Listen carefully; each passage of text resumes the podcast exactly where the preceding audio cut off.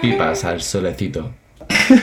Bueno chicos, bienvenidos a Pipas al Solecito. Otro episodio más, ya el cuarto episodio ya. Parece, parece, hijo, el cuarto ya, eh. Sí, el cuarto. Era el cuarto, era el cuarto. Guay. Bueno, aquí tenemos a mi gran amigo Juanqui, Buena, muy buena todo. que ha venido, ha venido aquí a aportar un poquito a mi proyecto, mi proyecto personal, ya sabéis. Y nada, ¿de, de dónde viene Juanqui? Que siempre la pregunta que siempre hago, ¿de dónde viene Juanqui? Pues vengo. Vengo de Loja. Vengo de. de una, un barrio tranquilo. Un barrio alto también, Sí, ¿no? bueno, barrio alto, barrio alto no, pero. pero. pero sí un barrio tranquilo. Mm, yo- Yo diría que es la avenida más grande de, de Loja, así que creo que tienen más. Claro, tú estás en la parte de la Plaza del Corazón, Claro, ¿no? sí. la verdad, claro. sí, sí, sí. Mira, está tu casa, que me encanta tu casa, tío. Sí, Mi casa es la hostia. La polla tu casa. Sí, sí, eso coincidió con mi padre carpintero. Claro. Y. Al final se ha unido una cosa y otra Claro, y exactamente, guay. y ha salido, han salido cosas. Han salido cosas muy Me guapas. flipa mucho tu, tu, tu parte de arriba de la casa, en plan, la- Sí. las escaleras esas que tienes ahí que no Sí. existían. Eso- sí, sí, eso no existía. Eso lo hizo mi padre con un garaje.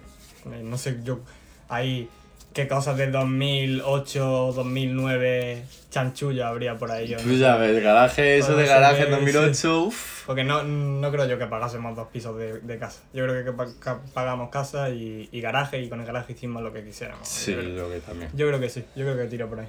Que por cierto hay una habitación arriba que está sellada detrás de, de un de un armario. que Hostia, la- descubrí yo de pequeño y- y me asusté bastante porque no sabía que eso existía. Claro, imagínate. es que estamos en el mundo del Coraline. Y era un trastero súper raro que, que mi madre no me deja... Bueno, ya no creo que me, me lo impida. Es su cuarto, eso sí es verdad. Pero no me dejaba, no me dejaba subir ahí a, a mirar. Y se escuchan ruidos, ¿eh? Yo no sé yo qué hay, qué hay ahí. Igual hay una rata o algo. Pero pero no. sin saber lo que hay ahí. Eh, yo no sé lo que hay ahí. Sé que es un trastero que no se usa. Pero no sé pa- si mis padres lo han usado, para qué lo han usado o, Hostia, yo o por qué se ha tú. sellado eso. Yo soy tú y yo ahí entro, eh. Como sea, a mí se me da una, una, una incertidumbre que no podrá con ella. Digo, imagínate que hay aquí un tesoro. Además que es una... una es, la- es la- el fondo del armario. Tú pones la mano, empujas y hay una puertecilla. Hostia. Es súper raro eso. Claro, la putada de eso es que si la abres, ya cerrarás un, algo en tu cabeza, ¿sabes? ya Sí, no- ya sí. es como ese mundo que imaginaba a través de esa puerta, ya no está. claro. Pero yo prefiero quedarme con, con lo que yo pueda imaginar. Creo que tiene más Sí, yo, posibilidades. yo creo que te está más guay, porque a lo mejor te lo abres y a lo mejor un trastero que tiene cuatro mierdas. y ya Sí, está, habrá telaraña, habrá a lo mejor hay alguna rata. O lo que sea, no lo sé, la verdad. Sí, al final, bueno, es mejor, es mejor dar pie a la imaginación. Sí. Es más guay. Es mejor no abrir puertas a veces. Sí, sí, es mejor, La verdad mejor que sí. conservar. Bueno, pues vamos a ir un poquito al tema, ¿vale? Este podcast quiero dedicarlo un poquito sobre salud mental. Vale. Porque tú eres una persona que sabe mucho de salud mental, Me he informado. No Lleva- tengo ningún título, pero me he informado. te has informado mucho, además que lleva mucho tiempo con la psicóloga, ¿verdad? Lleva... Fui hace. hace tres años. Fui a una. Y estuve poco tiempo, estuve como tres meses. Y no me, no me fue muy bien. Y en el verano del año pasado volví a ir. Ah, guay, tío. Eso mola, tío. Y desde entonces estoy yendo, ¿vale? Vale, guay, guay. Es que conozco mucha gente, tío, que ha ido al psicólogo, eh, le ha salido mal Sí. y se ha cerrado a tener otra vez psicólogo. Sí, sí. Que entiendo que sabrá un poco lo que te ha pasado a ti. Al final, coño, que un psicólogo no te va bien de primera es complicado por el simple hecho de Mm. que es alguien a que le estás contando tu mierda, ¿sabes? Claro. Y si esa persona ya no te va bien, es como ya le tengo miedo a tener, a sí. tener un psicólogo. Más si era una persona desconfiada. Sí, como me pasa a mí, pues mm, es más difícil. Que al final, si es buen psicólogo, lo, va a conseguir acercarse a ti porque Claro. es su trabajo y porque al final, si, si se están dedicando a ellos, porque tienen cierta vocación. Porque Hombre. no es, un, no, es una ofi- eh, no es un oficio que, que sea. que te haga millonario. Exactamente, que te haga millonario no- o, que se- o que tenga mucha salida. Sí, la verdad que los, jodida los la cosa para los psicólogos. Sí, la verdad que los psicólogos están jodidos, la verdad. O sea, las cosas como son. O sea, hay muchos psicólogos. Mm, el que tiene ya clientes de por sí, sí tiene, tiene esta guay, pero el que no es jodido, ¿eh? Porque la gente, la gente le cuesta abrirse. Aunque, tío, un psicólogo, tengo muchas ganas de hacer el podcast con mi psicóloga, Ujú. que no te lo he dicho, pero voy a hacer un podcast con mi psicóloga. Y tengo mucha curiosidad, sobre todo, por, por saber cómo gestionan ellos las cosas, porque al final eres un psicólogo, sí, sabes mucho de psicología, tal, pero, pero al final eres una persona igual que otra, ¿sabes? Y llegar todos los días con tu mierda de que a lo mejor un, un, un paciente tuyo ha estado muy jodido y lo ves y es como al final algo te tiene que comer. Otra cosa también que pienso, imagínate que da el caso en el que un paciente tuyo Sí. se va, dejémoslo ahí, se va. Eso es un palo gordo, tío, tanto para el psicólogo porque piensa que el psicólogo es el que quiere ayudar Sí, claro. a esa persona. Entonces, que alguien caiga así es como, uff, tiene que ser jodido para el psicólogo. Claro, al final tu trabajo es hacer que una persona que tiene problemas esté de la mejor forma posible. Sí, básicamente. Es muy curioso. A mí el trabajo del psicólogo me parece magnífico. Debería ser, por todo por la seguridad social, no debería ser de pago, yo pienso, porque la Claro. salud mental es, yo creo que a día de hoy es como un tema muy a día de hoy. Ha salido Sí. mucho desde, desde, desde hace un par de años, la verdad que el tema de la salud mental ha salido un montón. Ha salido un montón de- del tema tabú, ¿sabes? Ya la gente habla de depresión como habla de... O sea, no tan como eso todavía, pero ya te dices depresión y no dicen, ah, loco. Yo creo que eso es porque justo ha pillado una generación, la generación más avanzada del momento en, el, Sí. en el ámbito social, que siempre es la última, con eh, un aumento de los problemas mentales. Sí, sobre todo por el tema de las redes sociales, como he comentado mucho Sí. en estos últimos podcasts, Exactamente. Que las redes sociales, pues como he dicho muchas veces, para mi gusto eh, son un arma muy buena, pero también es un arma de doble filo muy afilada. Mucho, yo creo que, sobre todo para los jóvenes de hoy en día. Pues ya, por ejemplo, para ti o para mí, ya es diferente, ¿sabes? Ya somos conscientes de las cosas, tenemos otro tipo de visión, pero por ejemplo para los niños que nacen con ese, con ese teléfono móvil en la mano, Sí. con ese tal, es como, joder, tío, estás todo el rato con la presión de el que dirán, el que dicen, el que tal, yo qué sé, tío, un montón de mierda. ¿Qué Y no, opinas? y, y no solo son niños, también están los que tienen unos padres que no les dejan acceder a ese tipo de, de, de redes o de incluso móviles Mm. que ya son necesarios. Que el problema que tienen las redes sociales y toda esta tecnología Que de información es que ya te lo exigen. Sí, es que es tienes, que tienes que tenerlo. Yo creo que la mejor manera de sobrellevar las redes sociales sería enseñando bien cómo utilizar las redes sociales. Porque quitarlas no la vas a quitar. Eso Eso es imposible, eso ya, es eso imposible. ya se queda con nosotros. Es imposible. La cosa sería informar mucho, tío. Dar casos, explicar casos.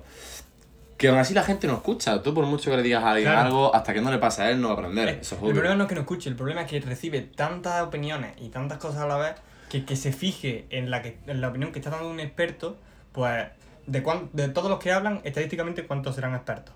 Muy pocos. Poco. Entonces, te llegan tantas opiniones que yo creo que no eres capaz de procesarlas todas y que al final te vas fiando más por instinto que por razón.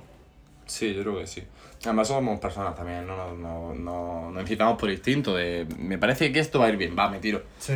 ¿Sabes? Al final son como muchas cosas. De hecho, hoy, tío, estaba escuchando un podcast de Por si las voces vuelven.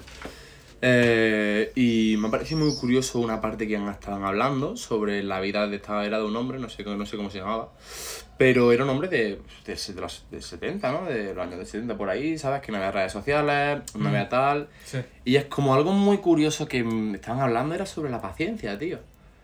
La paciencia, ¿cómo la paciencia ha cambiado tanto? Porque, es decir, me explico. Eh, antes tú querías jugar un juego. Sí. Tú tenías que conseguir ese juego, Ajá. Meter el juego, esperar Se a que el juego cargara, se descargue, que no dé ningún fallo entre medias. Que si no te volver a cargarlo, jugar, que no se vaya la luz, que no se tal. Sí. Entonces, como ese tiempo de carga era el tiempo en el que tú aprendas a gestionar ciertas Sí. cosas. Y a día de hoy no existe ese tiempo, porque quieres una foto, pum, la tienes. Quieres una película, pum, la tienes. Quieres tal, pum, la tienes. Lo tienes todo así, al instante. Entonces, Claro. no existe ese tiempo de pensamiento. La escala eh, esfuerzo-recompensa no existe ya. Mm, mm. No existe nada. O sea, salvo en cosas materiales, así como el que dice de, yo que sé, comparte algo así que te mole, que tengas que trabajártelo tú, tal, sí. Claro, pero al final es un coste monetario lo que te cuesta. Sí, al final no es. no Porque es- está Amazon, que te lo traen nada. Literal, ¿eh? Lo de Amazon es otra locura. O sea, que tú pidas cualquier cosa y en 24 horas esté en tu casa, eso me parece una locura. Yo eso a día de hoy me sigue sin entrar en la cabeza. Yo no sé cuando pido algo, yo que sé, una funda de, de China, Sí. y al día siguiente la tengo en casa. O es la inmediatez del consumismo. Es como, joder, hasta este punto hemos llegado ya, de Sí, que... y no hay retorno. No, ya no- lo que se queda, se queda. Ese es el problema, de que no hay retorno nunca, tío. Mm. Todo lo que estamos avanzando, todo lo que estamos aprendiendo no hay retorno. Entonces, al final tendremos, bueno, tendremos, no, tenemos que aprender a sobrellevar todo esto.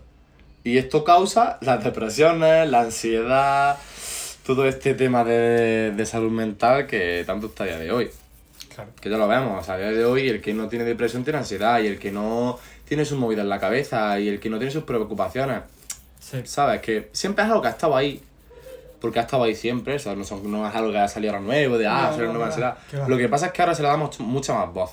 Sí. Antes el que estaba con depresión es que tiene nervios. El que tenía tal está nervioso. El que era más. El que tenía TDA, por ejemplo, que le cuesta un montón la. Es un tío más calladito. Yo qué sé, al final como que le hemos puesto ya un nombre dedicado a esa cosa. Y sí que es verdad que ahora se da mucho más, se tiene mucho más en cuenta eso y se puede solucionar, porque el problema de antes que había es que no se puede solucionar. Yo pienso, los padres porque a lo mejor están tan amargados, es decir, algunos padres, algunas personas mayores, es como, joder, están muy amargados porque a lo mejor en el momento en el que tenían que haber hablado sobre su salud mental, no han podido hablarlo porque no se ha podido, no era... Sí. No se podía. No solo no han podido hablarlo, sino que no han, no podido identificarlo en ellos. no, eso efectivamente. Es como me pasa algo, no sé lo que me pasa. Yo creo que eso es lo peor, porque al menos nosotros podemos poner el nombre. Tengo ansiedad, tengo depresión, tengo bipolaridad, tengo TDA, tengo tal. Al final le puedes poner un nombre y te sientes identificado con esa cosa. Te pueden ayudar, puedes encontrar otra solución, pero por ejemplo antes eso no estaba. Antes eso no, no estaba nada. También porque la, la psicología es una ciencia que cambia bastante y que se ve muy influenciada por el pensamiento de, de la época. Por ejemplo, ahora estamos con el pensamiento, ahora estamos con el pensamiento político de, del positivismo Sí. y todo esto se ve afectado a, a cualquier cosa. Ahora yo tengo amigos que han ido con ansiedad al, al hospital y le han dicho que prueben el mindfulness, por ejemplo ¿Qué es eso? Eh, eh, una, una corriente de eh, calma mental. Es, mm, a ver, es que hay muchos tipos y hay, y es un tema muy complejo y- Sí, muy extenso. y ¿no? que, que hay muchísima documentación sobre el tema y muchas opiniones eh, científicas En algo con- controversiales en cierto sentido. Así que no estoy tampoco suficientemente informado como para dar Una opinión digamos, crítica. una opinión eh, conven- convencida. Sí. me pasa a mí esto mucho. Yo creo que también es ansiedad a equivocar. A mí me pasa lo contrario, tío. Yo, aunque no tenga, me pasa mucho el hecho de, por ejemplo, ¿qué te digo yo? Conozco a alguien que juega Pokémon. Sí.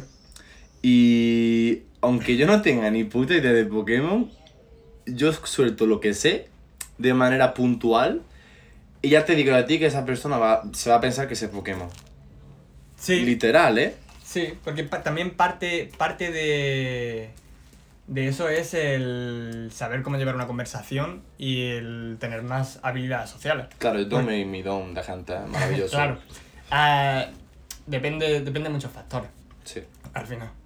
Depende mucho de la persona, de cómo sea, cómo tratas eso, como tal.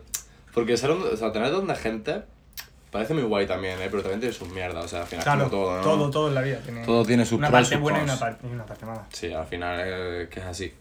Pero, tío, sí que es verdad que lo bueno de ser sociable, tío, es el poder aprender de todo el mundo. Eso es algo que, por ejemplo, me da mucha pena de, por ejemplo, de, por ejemplo, tuya, tío, de que Sí, sí. te cuesta a lo mejor más sociabilizar, te cuesta más salir a la calle, te cuesta más Sí. hablar con otras personas. Yo me nutro de esa gente, ¿sabes? Yo de cada persona que conozco, cada persona tal, intento como cogerle un poquito de ella. O le cojo tal, o le cojo cual. Al final es como que adquiere un montón de habilidades diferentes gracias a eso, a, a querer conocer. También viene eso de mi, de mi gran miedo a la soledad, ¿no? Eso, Claro. esas cosas vienen de la mano. O sea, la infancia... Lo que me he dado cuenta en estos días es que la infancia tiene mucho que ver en cómo somos hoy en día. Sí. Pero claro. brutal, ¿eh? De... Mecanismos. Sí, sí, Mecanismos de cómo, de cómo lidiamos con según qué cosas. A mí- a mí- yo soy una persona que tiende, por ejemplo, a, diso- a disociar. No muy fuerte, pero sí mucho tiempo. Mira, una pregunta que te quiero hacer. El término disociar, ¿cómo lo definiría? Pues es una abstracción de la realidad. Eh, como cuando vas al cine y ves una película, tú te olvidas de la existencia porque tú estás viendo una trama, estás viendo una historia. Hay cierta, no sé, estructura mm, diría narrativas porque yo me voy un poco por esos temas, pero unos ciertos eh, formas de hacer que, que tu mente desconecte un momento para alivio, para, para simplemente pasar el tiempo o, o como necesidad, que también... Pero es una abstracción de la realidad. Vale, me, me gusta tu definición, ¿eh? Porque la disociar, el término disociar, lo hablo con mucho con mis amigos porque es un término que mm, Sí. está muy al día de nuestras vidas. Por ejemplo, un amigo dice que disociar es cuando te hacen el ¡Ey! y vuelves otra vez a la realidad, ¿sabes? Por así decirlo, que te quedas como pensando en blanco, Sí. entre comillas. Claro. Pero luego, por otra parte, también mi prima, por ejemplo, me, me estuvimos hablando sobre el tema de disociar. Y ella me dijo, para mí disociar, yo lo definiría como... Voy a hacer un ejemplo muy bruto, ¿vale? Pero, vale. pero por ejemplo, cuando, por ejemplo, una puta está follando con un tío que no, obviamente, lo, Sí. le da puto asco. Pues el mm, disociar en cierta manera para no afrontar esa realidad... Eso También, es disociar. es disociar Eso también. disociar. Eso es disociar por necesidad al final. mm, Eso es. Pero no solo en casos tan extremos. Pongamos que tus padres están discutiendo y tú tienes cuatro años. Y tú estás jugando tranquilo y de repente tus padres están discutiendo. Pues tú puedes ser que no. que por no enfrentarse a esa situación eh, estás en el juego inmerso sin, sin, sin prestar atención. Puede que ni te des cuenta de que tus padres están discutiendo aquí al lado. Si tú necesitas eso para tú estar tranquilo, para que no te dé ansiedad a mí me pasa siendo mucho. tan pequeño. Eso es en casos Sí, en, la- en casos más así. En- Continúa, continúa. que a mí me pasa mucho, tío, de... Yo disocio mucho, yo soy una persona que disocia bastante. Yo, Sí. es más, sobre todo en situaciones de estrés. Más el otro día me pasó, y lo cuento, de que me dio un bajón por el tema de que estoy tomando pastillas ahora por un tema médico y tal. Y claro, esas pastillas pues te dan, te dan bajón. Te dan un bajón gordo. Los dos días que me la tiene que tomar, los dos días que me han pegado un bajón que te cagas, en plan brutal Sí, de no tener ganas de hacer nada, mm, pensamientos todo el rato feos, de no tengo ganas de hacer nada, soy una mierda de persona, soy tal, cual. Y en el momento en el que mis amigos me estaban llamando, que estaban cerrados en el cuarto, me estaban llamando para salir tal, yo en vez de a lo mejor escucharlo y agobiarme de el no puedo Sí, salir, sí, sí. el no puedo salir, porque el problema de también cuando tengo ansiedad y tal es que como me encierre y pase X tiempo, como que empieza a alargarlo. Lo empieza a alargar y cada vez que lo alargo más, peor. Porque cada vez como ya ha pasado demasiado tiempo como para salir a afrontar esa situación. Entonces lo que hice fue, por ejemplo, ponerme los cascos. Me Mm. puse los cascos y sabía que me estaban hablando, me puse los cascos y como que obvié la situación. sí. Que eso en parte es malo. Hombre, es evitación. La- Claro. mm, es, forma- es una forma de, de evitar tratar con, con ciertos problemas. Sí, al final es como meterte en una pompa a la cual no, no quieres afrontar. Ujú. Pero vaya, que disociar tiene muchísimas muchísimas formas. Sí, eso me he dado cuenta que disociar no es Muchas, un- mu- algunas graves ya, ya, ya diagnosticadas como trastornos, pero todo el mundo disocia. Que tú estás leyendo, tú estás, tú estás disociando. Ya. Sanamente y sin ningún tipo de problemas, que disociar no es malo. Claro, eso no es malo, eso es. Claro, disociar no es es malo. algo que sea. No, es, no tiene una propiedad enemiga, ¿sabes? No, es- no va por ti, no quiere. Claro. Es un mecanismo. Un mecanismo de defensa, sí. De defensa, manera. sí, No, o- depende. Claro. Es que es relativo, es que es muy relativo. Es que disociar es un término. Me, me es muy curioso disociar. Sí. ¿eh? A mí el término disociar siempre me ha causado mucha discordancia en el sentido de que nunca lo he llegado a entender bien por el hecho de que es tan amplio, es tan distorsionado, entre comillas. Sí. Porque, por ejemplo, mi psicóloga me recomendó disociar. Me dijo, disocia. ¿Por Sí. qué? Porque le doy mucha vuelta a las cosas. A mí me pasa... Algo que, mira, por ejemplo, me he escuchado un podcast hoy sobre el tema este. Ujú. Sobre el tema de... De ah, ser feliz en base a lo que la gente... O sea, más bien, espérate, re- repito. Sí. O sea, mi felicidad se basa en la felicidad de los demás. Ujú. Es decir, yo estoy en una fiesta, por ejemplo, ¿vale? Eh, yo estoy contento, estoy tal. Yo veo a mi amigo que está triste o alguien que no está a gusto y yo ya no disfruto. Eh, si yo salgo y estoy rayado y la gente está rayada porque yo estoy rayado, disfruto menos el menos todavía porque Claro. es como mm, baso demasiado mi felicidad a los demás, que es algo que intento cambiar mucho, ya he intentado aprender mucho sobre eso. Sí. Pero es algo que me pasa desde hoy, o sea, dependo mucho de la gente. Yo soy una persona que vive por la gente por mi miedo a la soledad. Yo lo aquí lo digo delante de todo el mundo. Yo tengo miedo a la soledad. ¿Por qué? Porque yo he vivido esa soledad. Sí. ¿Qué pasa? Que yo vivía esa soledad en momentos muy duros. Momentos de cuando yo era pequeño, no sabía gestionar las cosas. Entonces como que tengo el traumita de la soledad que, que, que está ahí fuerte en mi vida. Que por eso soy tan sociable desde hoy, yo lo pienso. Porque a veces me rayo y digo, tío, ¿por qué soy tan sociable? Porque, tío, luego veo a mis amigos, veo a gente, digo, la gente no es como yo. Y yo soy muy sociable, digo, ¿por qué? Ya empiezo a pensar, digo, es que viene, viene de ahí, viene de la soledad, del miedo, del miedo a estar solo. Yo me veo solo y me agobio, me agobio y me, me deprimo. Entonces, ¿qué hago? Disocio con la gente. Que es lo que hago mucho. Yo me di cuenta el año pasado que me pasaba eso. eh, porque eh, estuvimos en un viaje y, y llegué a la conclusión, tío, de que, de que disociaba todo el rato.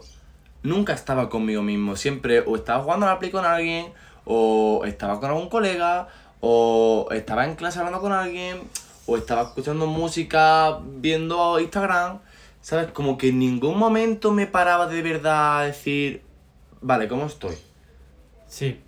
Bueno, también aquí también entra otra, otra variable que es el, el apegarte a la realidad, que es literalmente lo contrario a disociar. Quiero decir, el- una persona que vive mucho la realidad, que está, eh, hay mucha gente que su, su manera de tratar con los problemas es eh, Vivir el día a día. ocuparse.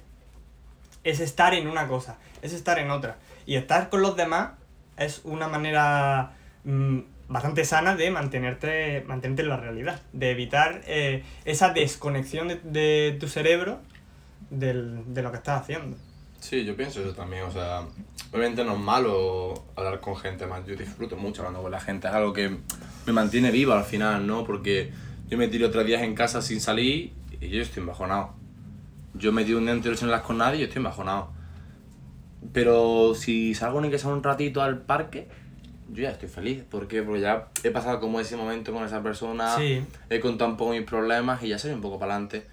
Que es algo complicado porque entiendo que mucha gente no sea capaz de contar sus problemas, aunque sea tu amigo. A mí me pasa. Yo tengo ese, ese castigo heteronormativo de, de ser un hombre y no poder, No eh, transmitir tus sentimientos de, de, forma, de forma normal o De sana incluso. verbal.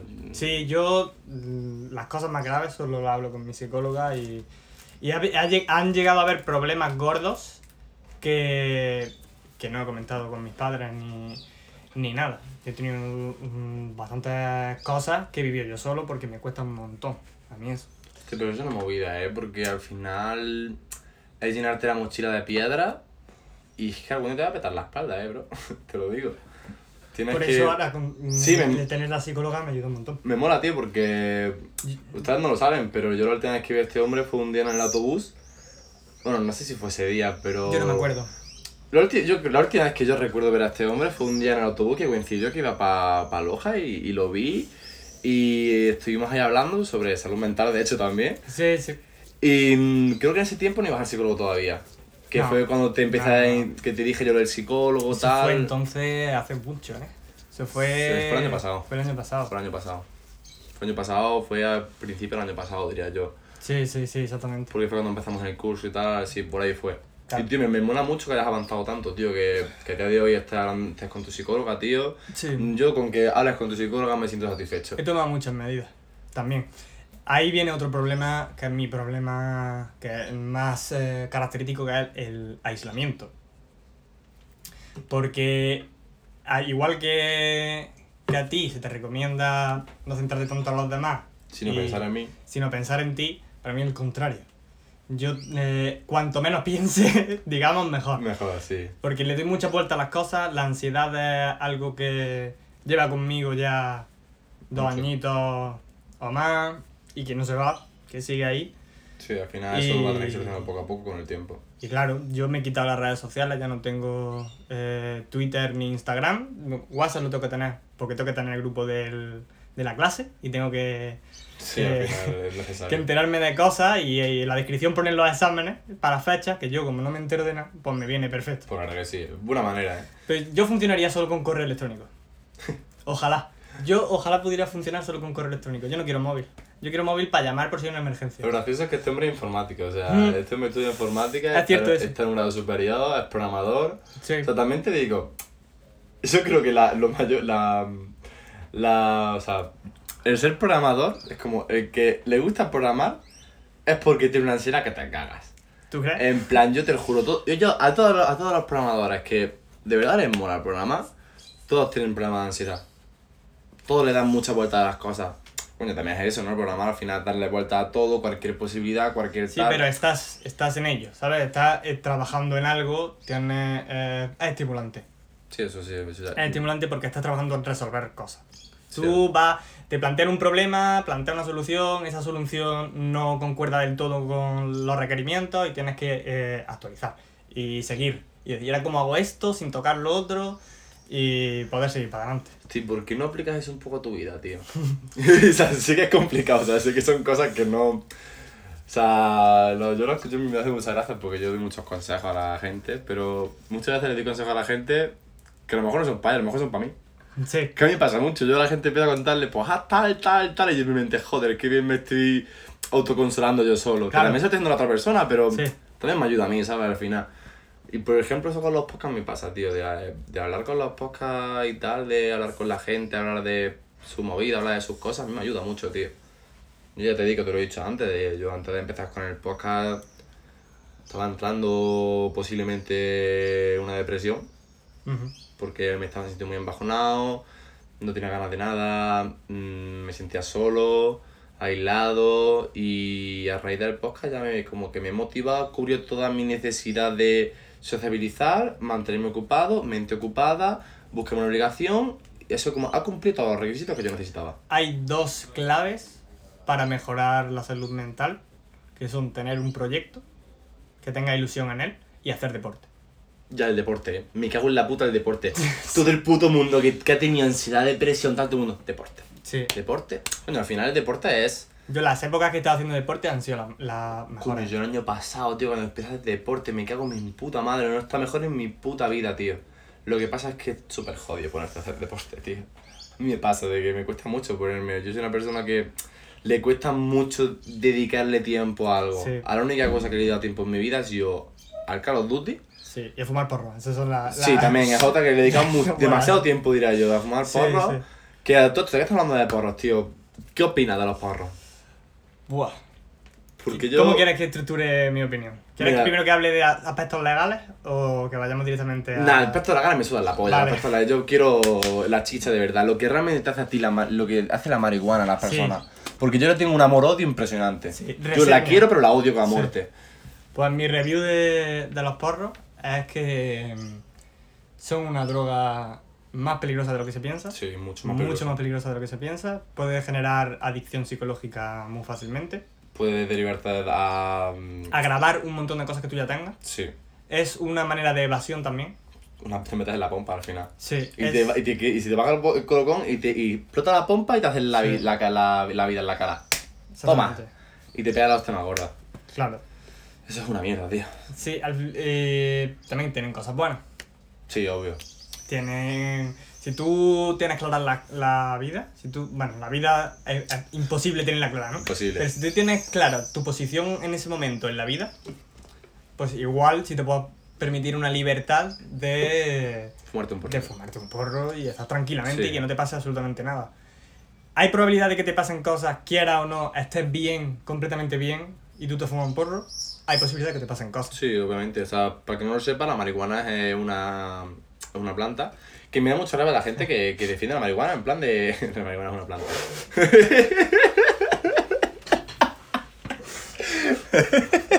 Aprendiendo con, con, con Carlos, Hijo del sol y la chaval. luna, ¿no? Sí, sí, básicamente. Que eso, tío, que, que la marihuana es, es una, es una planta que, que deriva mucho, sobre todo en enfermedades mentales, en el ámbito de... eh, aumenta la posibilidad de que te den una enfermedad mental. Sí. Es algo a tener muy en cuenta. Y teniendo una enfermedad mental agrava las consecuencias. Agrava las consecuencias. Yo eso lo he vivido muy de cerca. Yo... Mi hermano ha pasado por ahí, al final lo puedo decir aquí, ¿no? Ya es algo que todo el mundo lo sabe, la gente que me conoce lo sabe y tal. Mi hermano tiene bipolaridad, no tiene bipolaridad. Y es algo muy jodido, tío. Yo lo pasé muy mal y yo he visto cómo, cómo le han afectado tan mal los porros a mi hermano. Y yo sigo fumando, tío. Es algo que me cuesta mucho, en plan, lo odio, eh. Lo odio porque yo estoy viendo eso. Yo estoy viendo lo que está provocando eso. Sí. Yo he visto la mierda que se ha metido en eso. Y es que sigo por el mismo camino, tío. Mira, te lo juro que lo intento. O sea, he intentado por todos los medios dejar la marihuana. He intentado, lo hablo un montón con la psicóloga. Intento reducirlo, intento tal. Pero es que en el momento tal me hace en la cabeza clic porros. Sí. Y ya tengo porros, ya es como, ya no voy a tirarlo.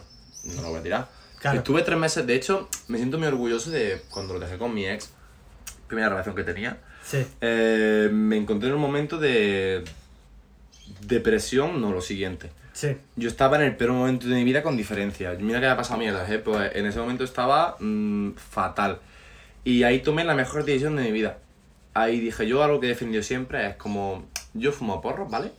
Pero, pero mi- no me va a dar lo mismo que a mi hermano porque eh, no fumo cuando estoy mal. Entonces algo que yo defendía mucho. ¿Qué pasó? Que me llegó el momento de estoy jodidamente mal. eh, posiblemente mm, tenga depresión ahora mismo. eh, tengo dos opciones. O me hincho a porro y me- voy a la mierda, Sí. o los dejo. Punto. ¿Y qué hice? Dejarlos, digo, a la mierda. Porque además justamente entré en cuarentena. O sea, el día que me dejaron entré en cuarentena encima. O sea, me quedaban 14 días de reflexión. Sí. Y dije, a la mierda, paso, a la mierda, y los dejé. Estuve tres meses sin fumar y cuando ya lo superé, volví a fumar. Volví a fumar otra vez cuando lo superé, pero, oye, en ese tránsito de tiempo, si yo hubiera fumado, Tuviste la fortaleza Sí. como para decir, si, haga, si ahora hago esto, lo, lo reviento todo. Sí, Voy a tardar más en recuperarme. literalmente, y fue, un- fue la mejor decisión de mi vida. de Sí, hecho. sí, sí, vale. O sea, a día de hoy sigo fumando, porque sigo fumando a día de hoy. Intento reducirlo mucho. Mamá, si me estás escuchando, así soy. Y. Que lo estoy intentando dejar, eh, mamá, te lo juro. Y, tío, me cuesta mucho, tío, es que me cuesta mucho. lo- Es que te lo juro que lo un montón con la psicóloga, intento buscarme aficiones. Ahora estoy con el podcast, por ejemplo, motivadísimo, centrado para no fumar. Sí. Que yo creo que lo conseguiré, o sea, yo sé que voy a conseguir dejar la marihuana por mis santos huevos, o sea, más me vale. Sí, sí. Más me vale dejar los porros, porque, tío, si hubiera, sido, si, si hubiera sido una persona que no ha visto nada malo sobre eso, pero, tío, he visto mi hermano, he visto gente que ha acabado fatal. Sí. Eh, entonces, como, joder, si lo estás viendo ahí, ¿de verdad quieres seguir por ese camino? Si estás viendo los lobos al final. Es que no solo estás viendo eh, cómo eso ha afectado a tu alrededor, que en el caso de un familiar como tu hermano, sí es verdad que tiene un impacto mayor, que igual el que tiene en ti mismo eh, la experiencia en sí, igual ver a tu hermano eh, con, con un problema muy grave es más fuerte que ver lo que te han hecho daño a ti, pero es que para la gente que no, que no ha visto tan de cerca los efectos negativos que puede llegar a tener, lo están viendo en sí mismo. Sí, lo están viendo, Están viendo la- los problemas. le- están viendo como son menos funcionales que antes. Como ya le- le- hay cosas que podían haber sacado el 10, por ejemplo. Ya gente, me refiero, que no está en la mierda. Sino que Sí. en- entrando en el, en el agujero, ¿no? En el, En el pozo. Sí, en el remolino. Eh, mm, podían sacar el 10 y no lo hacen por ese día irse con amigos a fumar a donde sea. Y ese 10, que ahora es un 8, luego puede ser un 5, y luego puedes verte jodido como para recuperar eso. Es que ese es el problema, tío. Al final, o sea, la marihuana es como todas las drogas, ¿no? Al principio es muy bonita, tal, luego empieza la mierda. Pero la marihuana es muy... Yo la marihuana la veo muy diferente a cualquier otra droga por el simple hecho de que está tan normalizada. Sí, porque cada sí, vez más. No es, eh, sí, es ilegal, es tal, todos lo sabemos, tal, pero ¿quién no conoce al típico de la clase que fuma porro? Sí, El típico chuleta que también fuma porro, Sí. el colega que es súper de buen rollo que fuma porro. Al final es como, hostia, la gente es guay, que a lo mejor esa gente, tú ves, qué gente más guay. Pero esa gente a lo mejor está en la mierda, tío, por Sí. culpa de eso. Yo eso lo he vivido, sí. ¿sabes? Yo estar en la mierda por culpa de los porros. A mí claro. los porros me dan una ansiedad que te cagas. ¿Por qué? Porque yo quiero hacer algo, me fumo un porro, ya no iban a hacer nada. Yo he creído que me estaban dando infarto. A mí me han dado cosas chungas también los putos porros. A mí yo pensaba muchas veces que se me iba la olla. Yo he creído que en un momento dado me ha empezado a doler el brazo y claro, eso, ansiedad más eh, el potenciador que, que son los porros, pues a mí yo, yo tenía con el corazón a 100 Sí, sí. enfrente de mi madre, yo tan tranquilo, yo en plan, bueno, si me da un infarto aquí está mi madre al lado. Eso me ha pasado a mí, ¿vale? Eso es chunguísimo. Es que los porros es algo que, de verdad, chicos, si estáis empezando a fumar porros o si estáis fumando ya, pues, tío, replantaros las cositas. Pero sobre todo, si veis a alguien que está empezando, veis a alguien que tal, intentad alejar a esa persona de ahí. Porque otro problema que tiene también la marihuana es que esto lo ves cuando estás dentro. Sí, Ese es el problema. De que tú a alguien que empieza a fumar, tú le dices, los porros son una mierda, bro, no te metas ahí. Entonces, sí, sí, no sé qué, tal, guay, no sé Sí. qué. Pero porque se lo pasan bien fumándose un porro con sus colegas, que no te lo niego, o sea, estás un porro con, sus, con, tus colegas. está, sí. Eso, es Eso está de- perfecto. Está de puta madre. El problema es que eso desemboca muchas cosas. Sí. Si solo fuera el proyecto con los colegas de vez en cuando estaría de puta madre, no hay Claro, ningún problema. eso- La marihuana controlada es guay.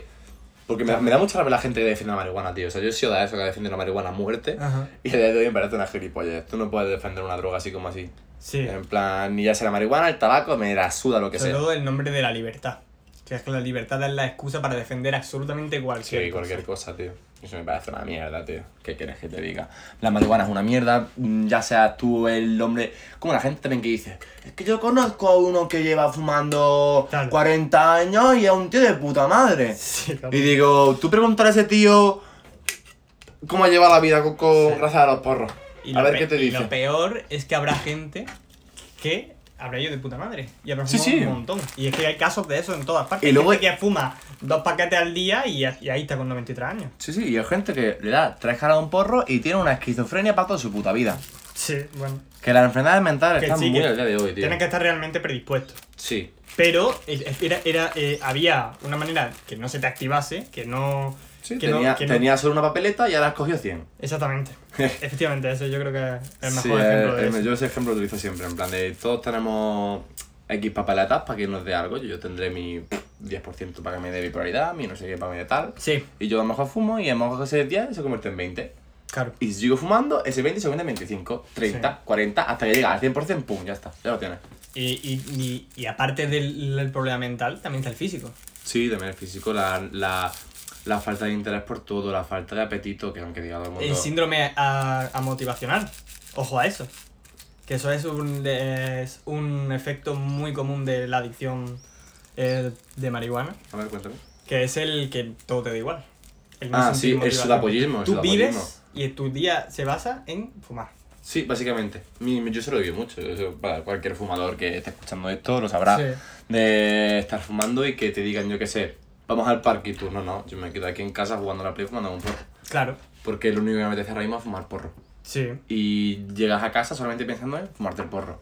Evitas tanto situaciones sociales como laborales, como de, fun- de- ti como persona funcional, Sí, es, te afecta gravemente. sí, esto es muy grave. Te- en muchos aspectos distintos. Es, Es que, que al final es eso, pero eso es común a todas las adicciones, hay que decirlo. Que es el sustituir eh, acciones que antes te gustaban o que no te parecían tan, tan jodidas o tan malas o que no te provocaban tanta ira, porque a mí me ha pasado de, de estar muy sensible, Sí, me también. de que me hablen y, y me moleste que me hablen. Y eso que me están hablando para algo normal, como que, que vamos a cenar. Y yo me enfado. Contesto bien, pero me enfado. Sí, Tampoco lo pago con los demás, pero eh, me afecta. Y eso son simplemente el hecho de que me, me recuerden que hay cosas más allá de lo que Sí, de la película que yo tengo montada. Mira, a mí sabes algo que me, que me, que me ha cambiado mucho desde, desde que fumo, tío. Eh, yo el año pasado fue, fue el peor y el mejor año de mi vida. Siempre lo digo, porque fue un año muy malo en el ámbito de estar enfadado, estar tal, los porros muy presentes, pero a la vez los momentos eran muy buenos y mucho aprendizaje hice ese año. Yo ese año, yo el año pasado me conoce, me conoce este año y soy totalmente otra persona. Podemos abrir el melón del grado de autoconciencia que te da estar en la mierda. Sobre Sí, todo eh. derivado de adicción. Sí, literal. es muy fuerte eso. Porque eres consciente de lo que te pasa. Eres consciente de. Tú ves cómo has evitado hacer una cosa para fumar y, y luego ves las consecuencias de, de haberte saltado eso. Sí, y aún, y aún así te la suda. Y te da igual. Y te da igual. Y te da igual. Es que lo peor es que lo ves y te da igual. A mí me pasa te eso. puede tío. poner triste, te Sí. puede enfadar. Pero Sí. al final tú estás condicionado por tu. porque ya tu química. Le das una cara al porro y se te pasa. Exactamente. Es ahí. tu manera de lidiar con los problemas. Pero es lo peor que lo ves. Yo creo que eso es lo peor. Yo lo veo. claro, Pero eres cuando- consciente de todo. Cuando yo, por ejemplo, se me quedo un día fumando aquí, alguien me dice vamos a salir y digo no. Por dentro hay una un, un mini yo que está, está ahí diciendo, hijo de puta, no sé qué, ¿qué estás haciendo? Sí. Y luego está mi yo fumeta está diciendo, eh, porrito, eh. Y en dos minutos ya no te escucho. Sí, literalmente. En dos minutos estoy sordo. No te voy a escuchar, me la suda, disocio. Eso es eh, también la disonancia cognitiva que provoca el dañarte a ti mismo y seguir haciéndolo. Sí, al que es final. todo el rato, eh, quiero hacer esto, pero esto me está dañando y no hay una resolución.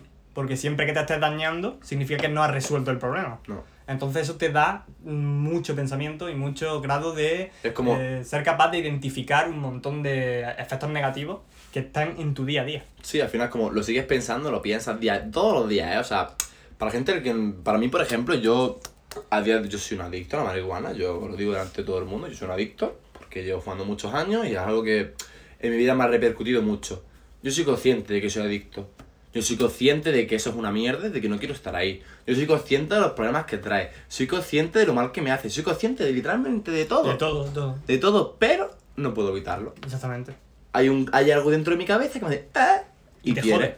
Y el día siguiente dices mierda. Pero, pero ¿sabes algo que descubrí el día que dejé los porros?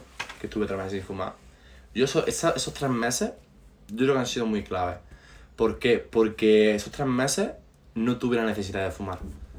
Por primera vez en años, Claro. yo llevo fumando desde... mm, Que no, me da cosa decirlo, pero... Yo llevo fumando porro desde los 14. Desde los 14 años llevo fumando porro.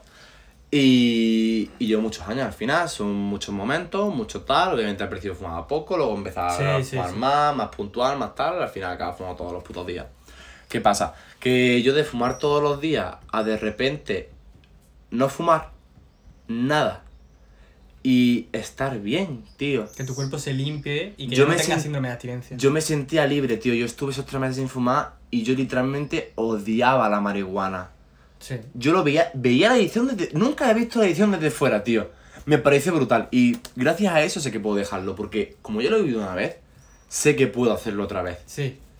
Conoces la sensación de salir. Conozco la sensación de salir, ¿sabes? O sea, tú sabes lo que es estar toda tu vida fumando, porque al final de los 14 es como... De ahora es toda tu vida fumando, al final, ¿sabes? Cuando ya creas conciencia, eres consciente de lo que estás haciendo. Que todo eso lo lleves fumando y que de repente hagas un parón de tres meses y te des cuenta de que no necesitas fumar para estar bien. De hecho, estás mejor sin fumar. No tienes esa necesidad. Al final, la adicción... el- Física, no tienes la química que No, te obliga a. Pero que además, que es que el mono dura dos semanas. Que no dura Sí, más, sí, el mono dura dos semanas. Son literalmente cualquier persona que sea adicta a la marihuana y fuma todos los días dos semanas sin fumar, y ya te digo yo que lo puede dejar. Claro, esas Eso dos es la, semanas. dependencia física, hablamos, ¿no? Porque la psicológica la psicológica igual, es otra, es cada otra. persona puede... Sí, a mí me pasaba mucho de cuando veía a alguien fumando me da muchas ganas de fumar. Yo, o en algún momento específico de mi vida, yo que sé, nada más un camping. Ahí es como, "Uf, que aquí el porro cunde, tío. Sí. Porque realmente eso es un momento en el que un porro sí cunde. Pero para una persona que es adicta, no cunde. Claro. Es Ahí está- ahí la gran diferencia, por ¿sabes? necesidad. Lo, si- Claro. lo siguiente ya es eh, a ver cuán bien me puedo sentir. A ver cuánto me puedo divertir. Cuánto me puedo abstraer. Mi psicóloga me dijo, eh, tú el día que no seas adicto será porque ponte en el caso en el que quedas con tus colegas para fumar, ¿vale? Tú ya no fumas y son, me, me cunde fumar, venga, no voy a fumar, me cunde Sí. fumar. Y de repente por X o por Y, no puedes fumar. Si a ti eso te la suda totalmente y te da igual que te la, Claro. te la sude, ahí Ahí bien. has superado la adicción. Sí. Pero si a ti tipo, un Te pequeño, dicen, sí. un pequeñito de, de parte de ti le jode, no puedes fumar. Yo me di cuenta con eso cuando hará dos años eh, un amigo fue a comprar y llamando nos dijo que le había parado la policía y que se lo había quitado todo. Lo cual era mentira, pero claro, tú, yo no lo sabía que era mentira. Claro, y me jodió un montón. Y, eh, y fue una de las veces que dije, hostia, igual cuidado con esto. A mí me pasa mucho, ¿eh? Yo cuando pillo lo que sea o no puedo pillar y ya tengo la idea hecha en la cabeza de que voy a pillar y no puedo, ¡buah! Es que algo por dentro de mí empieza a tirarlo todo, por, lo tira todo. Sí. Empieza a romper, sí, ya empieza a romperlo todo en mi cabeza. y Es como... me, me, me agobio, tío. Pero es culpa de los porros. Los porros que son una mierda, tío. Los odio. Sí. Que, lo, es que yo te digo, es un amor-odio impresionante. Porque Sí, claro. a la vez me Te, encanta dan- porque... te pueden dar muchas cosas. Bueno, te lo puedes pasar muy bien. Pero es tan difícil que no puedas controlarlo. Es Sí. tan- al revés, es tan fácil que no puedas controlarlo que. Tiene demasiadas cosas malas. Sí, tiene demasiadas cosas malas. Es como algo, como yo qué sé, esa pareja tóxica la cual te quiere en cierto momento. Yo siempre lo digo Sí. que la marihuana es mi, es mi relación tóxica. claro. Porque siempre está mal, siempre estás como discutiendo en Sí. tu cabeza, tal. Pero nada más que con ese momento en el que te echas el porro ya lo demás se te olvida. Claro. Es como una relación tóxica al final, Sí, ¿sabes? exactamente. Y hay que salir de ahí, tío. Yo aquí, todo el mundo que está intentando dejar de fumar, tira para adelante con ello. Sé fuerte porque es muy jodido, pero se puede. Nada es imposible. Hay gente que se metía coca, se metía de todo. Claro. Y de un día. Yo, el, otro, el otro día me pasó, tío, y dejó de, y dejó- y deja de, de drogarse. Día me pasó, tío, que estaba con un colega. Aquí Roberto, te menciono. Un tío de puta madre, que quiero hacer un poco contigo. Eh, que estamos ahí hablando sobre la vida, sobre mm, estas conversaciones que tienes a las 5 de la mañana fumando un porro en un, en un banco. Sí, Que de hecho no iba a fumar ese día, pero lo vi y dijo, esta va a ser un porro tal. No fuma a echar un porro a un banco, que además ese porro me mató. que esa es otra mierda. En plan, siempre, siempre cu- por culpa de ese porro final me acabo muriendo en la fiesta. sí. Acabo con todo el bajón, con total, por culpa del porro. Sentencia al final. Sí. Y, tío, vino un chaval que estaba ahí a aparcar el coche y tal, que lo conocía en mi colega. Y era un chaval, pues, el típico tío que. Típico cijetero por normativa, así chulo, cani, Sí. con tal. Pero la gran diferencia de ese tío es que estaba reformado, tío. Había, se había drogado, se había peleado, se había tal, y, de hoy- y, y ese día ni fuma, ni bebe, mm, ni se pelea, ni nada. Y me parecía brutal la fuerza de voluntad que sacó. En plan, fue de un día para otro. Ujú. El de un día para otro estaba muy jodido, estaba en la mierda, muchos problemas, tal, y dijo, esto tengo que pararlo ya. Y lo paró. Lo paró y Dios dice que está de puta madre. Dice que la ha pasado muy mal el, uno era joven, por eso, por culpa de la droga. Y a día de hoy es muy fuerte por eso, porque como ya sabe lo que es estar allá abajo del todo del pozo ahí sin nada, pues al haber escalado ese pozo, Sí. ya no vas a caer otra vez en ese pozo. Una vez sabes es- haber estado ahí y haber salido, ya eh, adquieres otro grado de, De conciencia. de sobre eso. Sí, totalmente. Y además algo muy curioso, porque es que el tema de la droga es que es muy complicado, tío. Sí, o sea, sí. ya por ejemplo, ya me ha, me, ha, me ha pasado un poquito más para arriba del escalón de la droga, Sí, refiriéndome al LSD y M. El LSD y M es una droga, son drogas muy a día de hoy, que están muy presentes, aunque la gente no lo vea. Eh, primero quiero empezar un poco con el LSD. El LSD, una droga que se descubrió por el allá de no sé qué año fue. Descubrió un científico loco ahí probando cositas contra la el siglo pasado o antes. siglo pasado, diría yo, en 1900, por ahí, ya, ya no, Ujú. ya no me acuerdo, no sé decirte con exactitud. Creo que era el 86, 87, Sí. por ahí creo que fue. Eh, y claro, una el LSD no se conoce mucho porque no se ha investigado tanto como para conocerla del todo, pero por ejemplo esa droga no, no produce adicción, Sí. en teoría. No produce Física, adicción, de adicción no física. física. Sí, Eh, tampoco eh, te, produce, te produce una alteración del estado, sí. que ya yo considero que cualquier droga que te altere, eh, La identidad. El estado de identidad. te altere el estado de identidad, ya es adictiva. ¿Por qué? Porque Sí. te puede volver adicto a esa sensación. Sí. Y a lo mejor no tienes la, la necesidad física como tal, de como el que deja el tabaco, que tiene ahí el mono ahí rascándose, no sé qué, no sé cuánto. Claro. Sino que ya es más bien de necesito notar esa sensación otra vez. Porque el LSD me parece una droga muy interesante. Es una droga muy chula, diría yo, porque te hace pensar de una manera que no piensas de normal. Te hace pensar cosas que tú no piensas en estado normal. Le das vuelta a cosas que no se las da en estado normal. Entonces es como... Es un viaje muy chulo en el ámbito de Exploración. mirar tu vida desde otro punto de vista, literalmente. Yo nunca lo he probado. Pero, alguna vez en la vida. Es un, yo creo que es una experiencia Me que... da un poco de miedo porque Sí, da miedo. es que yo soy muy sugestionable también y un poco hipocondríaco. Así que veo muchas posibilidades de que me den malos viajes. Así que soy muy cauto también. Con, con las drogas soy muy cauto. Sí, está muy bien. Yo tengo mi límite de droga, yo tengo mi estándar ahí plantado y yo de ahí no voy a pasar ni de coña, ya te lo digo yo, porque soy una persona muy viciosa. Sí. Y entonces yo no quiero probar esa. Por ejemplo, la coca, mira, la coca no me llama nada la atención. A mí me da miedo. Yo no en, quiero mi, en mi vida probaré la coca. En mi vida, nada por la nariz fuera todo. Sí. Ni de coña. Y, tío, es algo que, que lo tengo muy claro. Esas esas cosas las tengo muy claras. ¿Por qué? Porque si ya estoy con los porros adicto Eh, perdido, claro. es como si me meto ahí ya me, me hundo del Como, todo. como sube un escalón me muero. Sí, como subo ese escaloncito ya me, me voy para abajo del tirón, Mm. en plan, ya no hay quien me salve de eso. Y es algo, es una mierda, más que he visto gente cercana también con el tema de la coca y tal, y, ha acabado fatal. Porque es una mierda. Es que ¿verdad? encima la coca es súper destructiva. Sí, además carísima también. Sí, claro. O sea, es cara, destructiva, mala, ansiosa. sí. Es, es horrible en todos los sentidos. No sé cómo la gente se puede meter eso. Así lo entiendo porque Hombre, la sensación tendrá su puntillo. Sí, la sensación, o sea, yo... y la por- adicción que genera, pues Sí, supongo la, que. la sensación es de euforia, de sentirte bien, sentirte súper guay, tal, no sé qué. Esa sensación pues mola. Claro. Digo yo, vaya, yo no, no pienso probar esa mierda nunca, ya digo. Porque no, no quiero entrar en ese mundo, la verdad. Ya tengo suficiente con mi mierda como para entrar. en curioso cómo hay sustancias o, o materiales que nos hacen tener efectos en, en nuestro cuerpo de ese estilo, ¿no? Sí, tío, o sea, me da mucha curiosidad la de drogas que habrá por, por crear. Sí. En plan, la de drogas que habrá por crear. O sea, creo que hubo un estudio de que hicieron un robot que creaba droga. Y creó como mil, y- mm, 3.000, 4.000 Digo. drogas diferentes, ¿sabes? Y es Eh, brutal. Hace un año o dos hubo un aumento de las drogas de laboratorio aquí en España. Hubo un problemón enorme en Madrid, sobre todo, y, y alrededor, sobre drogas fabricadas, sobre drogas de laboratorio, que se habían puesto muy de moda y no estaban casi nada investigadas, eran prácticamente nuevas todas. Muy, muy, muy brutal, ¿eh? Porque además tú piensas a lo mejor yo que se te compras una pastilla de M, tú piensas que es M. Pero a lo mejor ese M está alterado, ya- Claro, ya, claro. no es M, que ya no, ¿sabes? es que ya no está tanto. Incluso el efecto o lo perjudicial que puede llegar a ser una sustancia en sí misma, sino que de dónde viene. Sí, literalmente, ¿de dónde, de dónde viene esa mierda? ¿Sabes? ¿De dónde ha salido eso? ¿Por qué me afecta esto así? ¿Por qué tal? Al final son como muchas cosas. No sé, aquí ya el tema de drogas, yo, Sí. chicos, el tema de drogas, no droguéis. No, no. No droguéis. O sea, drogaros con cautela. Sí, drogado de vez en cuando. Sí, drogaros de vez en cuando. yo creo que drogarse es necesario, tío, pero al final, al final, tío, tenemos una vida, ¿sabes? Sí, hay, claro. que, hay que explorar, Sí, hay que, hay que Tampoco son investigar. el demonio. No son. Claro, no son el demonio, o sea...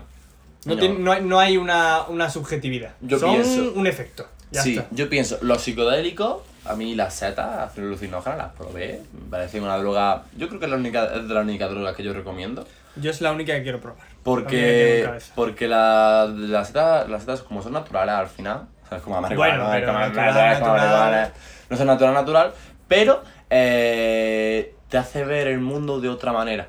Yo desde que tomé setas, a día de hoy como soy, me ha cambiado mucho el punto de que me hizo reflexionar en base a la vida no es tan complicada como parece. Sí. Porque tú al final metido de setas eres como un niño pequeño. Que todo te apasiona. Ese color, esa libreta, Claro, ese sí. champú, ese no sé qué.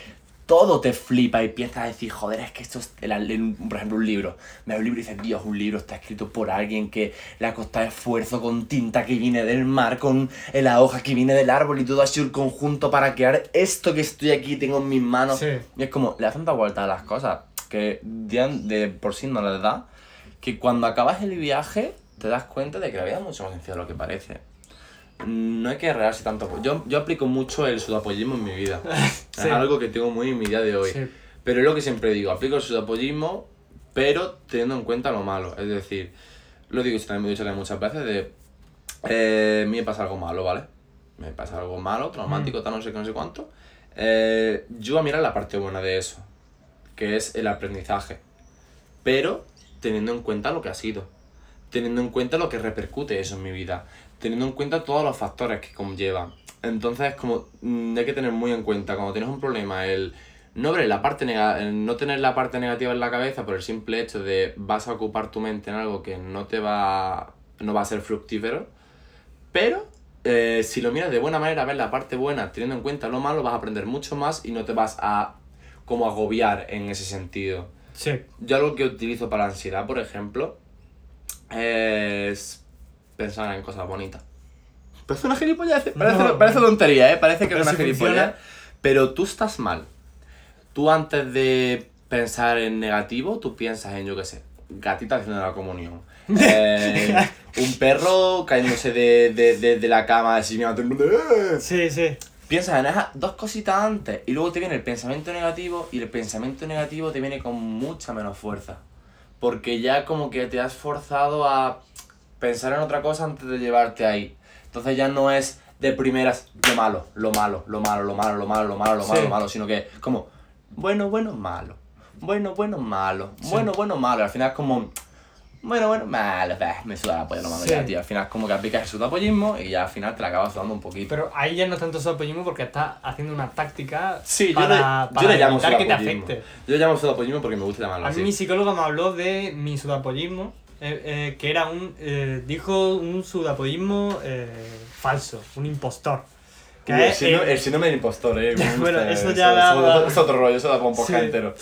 que, y me dijo que, que, tu- que tuviera cuidado porque seguro que en mi familia todos pensaban que, que soy un, que me suba la polla todo, que estoy federado en el sudapollismo, que, que, Federal. Sí, sí. Pero claro, eh, no es así. A mí, yo soy una persona que me afectan un montón las cosas. Sí, además tú eres el típico tío que le da mil vueltas Sí, a sí, sí. se me ha caído el mechero por el balcón, me cago en mi puta madre, si le pega a alguien y si alguien se lo encuentra, tal, y piensa en las 357.000 Claro, posibilidades que hay. posibilidades. De, a- algo me va a pasar. ¿Qué es lo que me puede pasar y cómo puedo solucionarlo? ¿no? Un poco también. Un poco también ansiedad anticipatoria que lleva también a, a las predicciones, ¿cómo se llama esto? Una premonición autoimpuesta.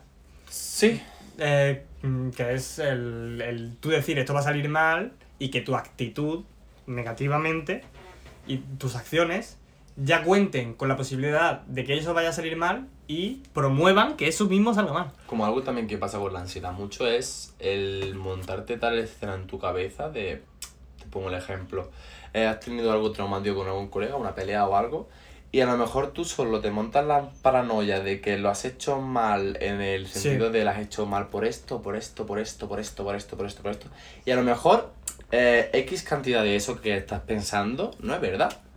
Pero como ya te lo has dicho tantas veces, al final te la crees, tío al final te la crees y al final es parte de ti. Es como las mentiras que se, que se convierten en verdades. Sí. Eso pasa mucho. De un recuerdo de la infancia, vi un estudio sobre eso, de eh, los recuerdos de la infancia, cómo nuestra mente ha cambiado eso. Vi un, vi un Sí. ejemplo de una chica que, que el día del 11M, que le preguntaban por el 11M, dijo, sí, me acuerdo perfectamente, mi instituto, estaba mirando por la ventana, vi un lago, vi un helicóptero pasar, tal, no sé qué, la tía ahí en un programa. ¿Qué pasó? Que esos, esas personas investigaron un poquito más. Su instituto no estaba cerca de ningún lago. El día de, del 11M, por la zona donde estaba yo, no pasó ningún helicóptero. Entonces, como te montas esa escena en tu cabeza, que a la larga se acaba convirtiendo en verdad. Recuerdo adquirido. Literalmente, o sea, un recuerdo creado por ti. Aunque no sea así, al final lo has creado. Claro. La memoria tiene, tiene, tiene unas cuantas peculiaridades. A ver, no voy a hablar de la memoria como si supiera aquí, como si fuese un experto, pero La, la, la- la mente tiene una, Sí. una potencia impresionante. es eh, muy capaz de recordarte lo malo que has vivido constantemente, que es un poco no el problema de los traumas, que es el, sobre todo del- de, también de los trastornos por estrés postraumático y ese tipo de cosas, que es el revivir el trauma constantemente. Sí. Pero otras veces hay lagunas y, y sustituye, tan, de tantas veces que has oído una historia, le vas dando más veracidad a eso que a lo que tú, a lo que tú recuerdas y eso eh, juntado con que lo que pasa eh, antes, antes se va de tu cabeza, Hmm. pues al final acaba mezclándose las dos cosas. Acaba mezclándose lo que tú crees que ha pasado con lo que tú recuerdas que ha pasado. Sí, yo intento mucho olvidar lo malo. Es decir, por ejemplo, pongo tal el ejemplo el año pasado, porque una referencia en mi vida, de que yo el año pasado me acuerdo de cuatro peleas. Puntuales, me acuerdo de Ujú. cuatro peleas puntuales. Aunque hayamos tenido un montón. Pero me acuerdo más de los momentos bonitos de esas cuatro peleas puntuales que de lo demás. Porque lo demás, como no me merece la pena ocupar mi mente en eso. No me merece la pena castigarme yo mismo por eso. Sí que es verdad que yo me acuerdo de una de las peleas en las que yo me alteré. Yo soy una persona muy tranquila. Yo a mí para alterarme me tienes que hacer mil una cosas porque yo antes de enfadarme te obvio. Yo antes de pelearme contigo te ignoro. paso de ti. Sí, no, sí. Me, no me merece la pena, no me gusta pelearme, porque me he peleado mucho de pequeño, o sufrí bullying y tal, me he peleado mucho Ujú. y me ha supuesto un gran peso en mi vida. Entonces, como yo no quiero vivir eso otra vez, yo antes de pelearme contigo te, te obvio. Pero ya te digo que sigo teniendo en cuenta eso. El año pasado, por ejemplo, me pasó con mi prima, estuvimos discutiendo una vez por el tema porro. O sea, el tema porro, ya os digo, que ha sido el principal causante de problemas en mi vida. Sí. O sea, igual que ha sido el principal fuente de felicidad, entre con muchas comillas, Sí, de paz, diría. de paz, sí, mejor dicho, eh, ha sido el principal causante de todos mis problemas. Sí. Con mis padres, eh, por temas de desconfianza, me han hecho pruebas de orina, eh, he estado peleado con mis colegas por el tema de porros, me pasó eso de que yo me enfadé con mi prima porque me llegó y empezó a hablar eh, de mala manera en cierto sentido, porque yo soy una persona que no soporto que me, que me griten Sí. porque tengo un trauma con que me griten. Mis padres me han gritado, mi madre, mi madre no me ha gritado, pero bueno. Eh, muchos gritos en mi vida ha habido. Por mi familia, Sí, sí, porque entiendo, mis entiendo. tíos, son muchas cosas que me han venido Sí. adentro. Entonces, como le tengo tanto pánico a eso, a mí me pasaba algo de pequeño muy curioso, y era que yo tenía un sueño muy recurrente, que era como una figura grande, negra, eh, me gritaba muy alto y yo no podía hablar. Ujú. Y con el tiempo me fui dando cuenta de que ese miedo que yo tenía era miedo a la... A la, La fron- confrontación. A la confrontación. Sí. eh, de alterar la voz, eh, gritar, es que me gritar, es que me, me- me- me Sí. lo paso fatal porque como tengo ese trauma, el día que por ejemplo ella me gritó, me gritó y... O sea que no tengo rencor a Victoria, o sea, ya lo sabes. Más, es algo que me ha ayudado mucho en mi vida, esa, esa, esa, esa discusión. Sí. Porque es eso, al final las discusiones también son importantes para, para, para aprender. Y esa discusión acabé muy mal porque me empezó a gritar por el tema del porro, mm, también metió por ahí a mi hermano y tal. Y es algo que yo no puedo, yo no puedo hablar eso con voces. Sí. Porque es un tema delicado en mi vida, es un tema que me, me, me ha ocupado mucho espacio en mi mente. Entonces, como esas cosas que hablar con- conmigo, que hablar con, con mucha delicadeza.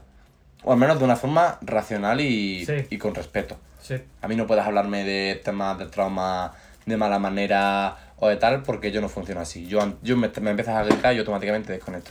Yo, mi cerebro te apaga, te, te obvia y pasa de ti. Y se pone a pensar en qué gilipollas que me está gritando. Es que gilipollas porque mira Sí, me está sí, gritando. sí. Y luego lo que me está diciendo es que se me va a olvidar. Es que no lo escuchas. Es que ya es un, un no querer participar. Sí, ya es como, no, que no quiero entrar ahí, es que no voy a entrar ahí. Y ese día entré, ese día entré y me enfadé y grité.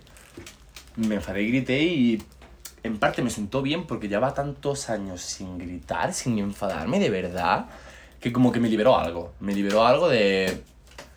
de no me tengo que callar. Porque lo que me pasa a mí siempre es no saber decir no.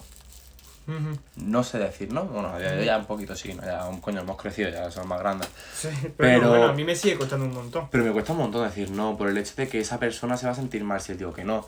O si me dicen de tomar algo y a lo mejor no me apetece, digo, es que a, ella- a esa persona sí le apetece y, y, yo no, y yo me puedo adaptar, ¿sabes? Yo no soy para tanto, me ha pasado mucho de yo pensar, Claro. a mí me da más igual o, o yo no soy tan importante como para no hacer eso. Y luego a lo mejor a esa persona le he preguntado lo mismo y, y a lo mejor esa persona no ha querido, me ha dicho, no, es que no puedo. Y yo, "Ah, vale, lo entiendo, lo entiendo, no pasa nada, no te preocupes.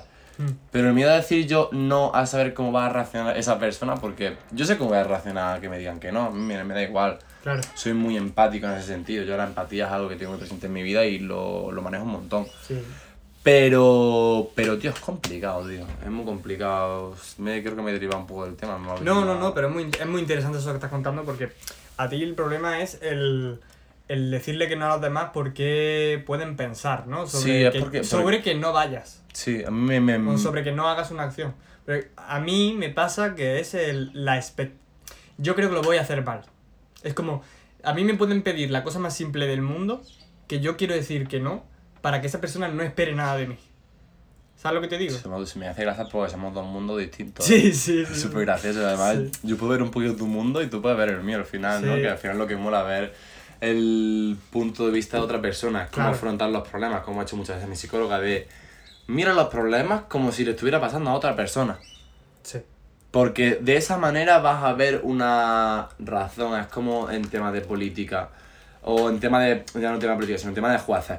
Eh, tú estás en un concurso, no puedes poner al colega del que participa en el concurso a, De jurado. a de jurado, Sí. ni puedes poner del otro lado, tienes que poner a alguien que no esté de ninguna Imparcialidad. pa- imparcialidad, efectivamente. Entonces, esa es la clave para encontrar la solución a los problemas.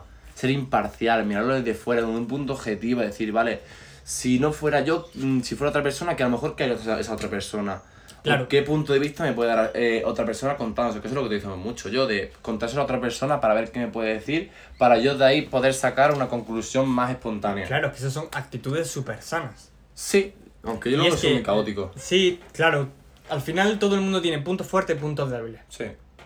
Eh, luego también puede pasarte que, que no seas tan fuerte en ese, en, esa, en, esa, en ese ámbito específico Sí.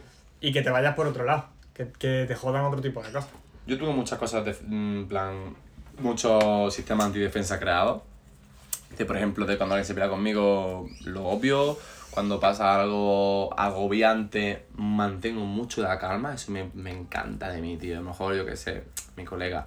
eh, hace, hace poco, relativamente poco, tal. Estábamos dando un- haciendo cualquier cosa y se agobia porque, porque, porque se agobia, se agobia, tío. Estamos Mm. haciendo algo, yo que sé, de, informática. Y se agobia. Me dice, joder, es que no me sale tal, no sé qué, no sé cuánto. Me pasa eso. Y, y digo, tío, no pasa nada. Vamos por otro lado. Aunque a lo mejor yo dentro de mí diga. "Pff, No tengo ni idea, Ni sí. puta idea tengo, tío. sí. Pero como que me hago la de. Me tiro el tienes una capacidad para hacerte cargo de la situación Mucha tengo. y también una necesidad que el problema. Sí, es, lo- es- es mi, es mi yin y yang. Sí, sí. Es como me viene muy bien porque sé afrontar muy bien las situaciones y sé manejarlas bien, pero luego a la vez me agobio mucho por culpa de esas situaciones. Es como el peso de encima de llevar el salvavidas. El peso que te ocupa, joder, como estoy con la referencia, es que me encanta, tío. Es como el otro día que dije, estaba hablando con mi prima, tío, y dije, tío, mi podcast es el diario, es mi diario, y dejo que las personas escriban en mi diario. Sí, muy bueno. eso. Me encantó, tío. Sí, me flipó. Es como últimamente estoy muy de frasecitas así, pero me encanta, tío, porque que al final es como todo, ¿no? Se cogen. Al final sí es como realmente puedo ver las cosas de, de buena manera. Lo del paraguas también, como te comenté, lo Sí. dibujé en mi libreta, de, lo dibujé por dibujar y de ahí saqué la conclusión. Mira, algo que te quiero contar ahora mismo, que ya lo he contado en el podcast, pero joder, lo volvéis a escuchar, tío. Es el, ¿Tú sabes cuál es el, la- el símil de la vida con la mesa? No, no lo he escuchado. Te va a encantar. O sea, mi psicóloga hace tiempo me contó eso, del tema, yo fue un momento más crítico de mi vida y me lo contó. Eh, nosotros somos una mesa, cuadrada, redonda, fina, plana, gorda, Sí, cualquier tipo de, de, ma- de madera, como esta, por ejemplo, tal. sí. ¿Qué pasa? Las patas, ¿por qué están hechas? O sea, las... Mierda. Sí. La mesa a está- soportar la, la mesa. Claro, efectivamente. la- Existen por algo. Claro, existen por algo las patas. ¿Qué pasa? Que hay mesas con una pata, mesas con dos, con tres, gorda, fina, plana, no sé qué, no sé cuánto. ¿Qué pasa? Que esas patas son las cosas que te mantienen de pie. Ya puede ser tu pareja, tus amigos, eh, mm, tus aficiones, eh, tu dedicación, tu ambición. Al final son como un montón de cosas. ¿Qué pasa? Que las personas que solo tienen una pata muy gorda, por muy gorda que sea esa pata, esa pata se puede romper cualquier día. Y se va a la mesa. Y como se rompa esa pata, Sí. tú te caes para abajo con él. Sí. Entonces es muy importante que eh, tenga muchas patas para que el día que se te corte una, no te caiga. Que a lo mejor puedes tambalearte un poquito o tener la mesa un poquito coja, Sí. pero la metes un papel debajo y a chuparla. Claro. Y sigues para adelante. Sí. Que al final es lo importante, ¿sabes? Y ese, ese símil, tío, me ayudó un montón. Yo quería añadir a eso algo que es el. Que también hay patas que no son buenas. Sí, también, te iba a decir, porque pensaba en, me decir porros. Sí. Por Pero sí, de- sí lo es. Sí lo es. Si te sirve Sí, para funcionar, Sí. lo es. y Es una una, pata. pata. que tienes que cambiar por otra. Es una pata Que tienes que cambiar por otra pata que cumpla la función que cumple esa, pero que sea más sana. Sí, es como por ejemplo el podcast. Yo el podcast estoy intentando llevarlo de manera... Es mi método antidefensa sano. En vez de fumar porros para disociar, pienso en con quién haría un podcast para disociar, ¿sabes? Estoy intentando cambiar esa actitud con esta. Y eso, tío, me mola mucho, tío. Yo la verdad que, o sea... La gente no sé si lo sabe, tío, pero a mí el podcast literalmente me está salvando la vida ahora mismo. Es algo que me mantiene, me, man- me mantiene vivo, me mantiene, me mantiene con ganas de hacer cosas, me mantiene con actitudes. Me, me, me mantiene, es una, ahora en día de hoy es una pata muy grande de mi mesa. La Igual que mis importancia de la amigos. ambición. La importancia de tener objetivos. Sí, yo es que estoy buscando mucho tiempo objetivos y por fin he encontrado un objetivo que realmente me llena y cumple todas mis, mis aficiones como tal, cumple todas mis, mis expectativas. Y coño, la gente la ha cogido de puta madre, tío. Tú no sabes lo que es levantarte por la mañana y ver que alguien te ha, te ha escrito un mensaje diciéndote, tío, me ha flipado el podcast, no sé qué, sigue para adelante. Eso está guay. Eh, te voy a hacer una crítica, mm, mira, me gusta esto, esto y esto, no sé qué. Si escuchas el segundo podcast, hostia, mm, olvídate de todo lo que te he dicho, está de puta madre. Sí. Tío, esas cosas, Sí, yo sí. no sabía que llenaban tanto esas cosas, tío. Hostia. Pero igual que llenan mucho las cosas buenas, Claro. también las cosas malas hunden mucho. A mí me pasó, el primer podcast que hice, me hicieron una crítica de manera fea y a mí me afectó un montón. Me afectó que te cagas, en plan, me dio un bajón impresionante y me replanteé seguir haciendo podcast. Pero en vez de tomarme eso de manera mala, lo que hice fue pensar de, mira, tío, ¿por qué me voy a rayar por esto cuando en vez de rayarme lo que voy a hacer es hacerlo bien ahora? Me han dicho lo que está mal, pues ahora voy a corregir eso que está mal y voy a hacer bien. Y coño, lo hice. Tú te escuchas el primer podcast y tú te escuchas el segundo y hay un cambio brutal. ¿Por qué? Porque en ese tránsito de tiempo tuve mm, un mental breakdown de la hostia. En plan de si, si, si sigo haciéndolo, si no sigo haciéndolo, tal, no sé qué. y Me, me dije, venga, vamos a por todo. Que pase lo que tenga que pasar. Me suda la polla si la gente lo escucha, la gente no lo escucha. Esto lo hago por mí. Sí. Porque a mí esto me motiva, a mí esto me mantiene vivo. Que tú lo quieras escuchar, bien por ti. Que tú no lo quieras escuchar, bien por ti. Claro. Que un colega cercano no lo ha escuchado porque no le ha apetecido, vale, Pues tío, sin problema, tío. Escúchatelo cuando te apetezca, ahora te lo Sí, escuchas, sí. me la suda. No te tiene que importar eso al final. Aunque es complicado, es que es complicado. Porque nunca sienta bien, ¿sabes? Que la gente diga algo malo o tal. Pero, pero al final aprende a llevarlo un poquito. Yo estoy aprendiendo mucho a llevar eso. Y también estoy aprendiendo mucho con el podcast a escuchar, tío. Es algo que siempre estoy hablando y nunca he parado a escuchar. Entonces, coño, con el podcast aprendo a escuchar también un poquito. Hablando de eso que estabas diciendo, hay un psicólogo que es de Granada, se llama Ramón Noguera, que tiene un libro que se llama eh, ¿Por qué creemos en mierda? Que habla de un montón de sesgos y de mecanismos lógicos que tenemos en la cabeza que son imposibles de evitar y, y que nos afectan. Y, y, por ejemplo, eh, el tema de recibir, eh, no sé si a ti te ha pasado, pero se ha hablado mucho sobre gente que tiene cierta difusión. Que es que las malas eh, críticas o los comentarios malos pesan más que, que mayor cantidad de los buenos. Sí, eso es como la gente que. Eso lo he escuchado mucho de, por ejemplo, los, los youtubers. Sí. De que lo han comentado mucho en algún que he escuchado de alguien o lo que sea. de Es como lo que decían. Eh, de a lo mejor te ponen en los comentarios, de a lo mejor el 90% son buenos. Pero ya hay uno que te, que te, que te critica. Pues los demás los obvias y piensas en lo malo, tío. Sí, sí, sí. Al final, eh, lo que también escuché en un podcast el otro día, pues estuve escuchando un podcast como un hijo de puta, que, mm, que el pensamiento malo no hay que forzarlo. Sin embargo, el pensamiento bueno, el pensamiento bueno sí hay que forzarlo. Sí. Entre comillas. El pensamiento malo sale solo, el pensamiento bueno tienes que. Por supervivencia, además. Claro, Porque eh, si tú interpretas algo como malo y es malo, hay más posibilidad de que sobrevivas en un entorno salvaje. Sí, digamos. totalmente. Entonces, yo creo que viene un poco de ahí. Del, del- hay que tener tantas cosas en cuenta que es mejor pensar que es un peligro para poder evitarlo que que no. ¿Qué pasa? Que ya eso, esa, ese ambiente hostil no existe. Nosotros Claro. no... Hay muchas más posibilidades, muchísimas más, de que no nos pase nada a que, que nos pase algo. Sí, pues totalmente. Y aún así, funcionamos de, de esa forma. Sí, al final hay que tirar para adelante de una manera de otra. Es como el tiempo, tío. El tiempo es algo que me apasiona. El tiempo, hermano, lo cura todo, tío. Cualquier puta mierda que te pase, el tiempo lo cura, tío. Cualquier cosa, ¿eh? Ya puedes haber pasado el peor tiempo de tu vida que con el tiempo lo arregla todo, tío. El ponerte horarios, el ponerte rutinas, el ponerte tal, organizarte, todo eso ayuda un montón, tío. Sí. Es, es- es brutal lo que ayuda a eso Son y... herramientas Sí. sobre todo el gestionar tu día si no lo estás pasando bien, el gestionar tu día, en- el tener un plan y el apuntar eh, las cosas y eh, asignarlas a una fecha, Sí. eso te, te libera. A mí me libera, por ejemplo, el hecho de la vuelvo al podcast de. Coño, esta semana, por ejemplo, tenía. Tengo tres o cuatro podcasts para grabar. Que tenía ayer uno y tal, al final no pude grabarlo ni nada, pero bueno. Eh, me hace mucha gracia de como, por ejemplo, contacto con gente, le explico el tema de, oye, mira, tengo un podcast, tal, estoy con ella a muerte, no sé qué, ¿quieres, quieres participar? Y a lo mejor me dice que sí. Pues yo le digo, pues el- te viene bien el miércoles a las 7 y media. Y, me- y, tío, la gente dice un día y una hora y está, tío. Sí, sí, sí. Es brutal. A mí eh, me dice un día y una hora y a mí me tiene. No Sí, sí, es brutal. Vamos a matar cachorritos. Dime un día y una hora y, Y, voy, y voy. estoy ahí. Literal, tú le dices ya quedaremos, pues no vas a quedar nunca. Mm. Pero tú le dices a alguien un día y una hora y ya está, y, ya, y esa persona ya tiene en la mente que va a quedar contigo ese día. Sí, sí. Y es brutal, eso me flipa, y eso es algo que utilizo un montón, sobre todo para los podcasts. Cuando alguien me dice, ¿te quieres hacer un podcast? Como a Juan se lo hice, me lo dijo, de, hostia, cuando quieras ver un podcast tuyo, tal, y dije, "Ups, el martes si quieres te vienes. Si quieres, el martes a las 7 de las 7 y media, cuando salgo de trabajar, digo, te vienes aquí y lo grabamos en un momento. Y, tío, y así, y es espontáneo, maravilloso. Sí. Y a mí a mí me ayuda un montón porque digo, tengo toda la semana ocupada, tengo cosas Claro. que hacer en la semana, no es como, ¿qué voy a hacer esta semana? ¿Qué haré?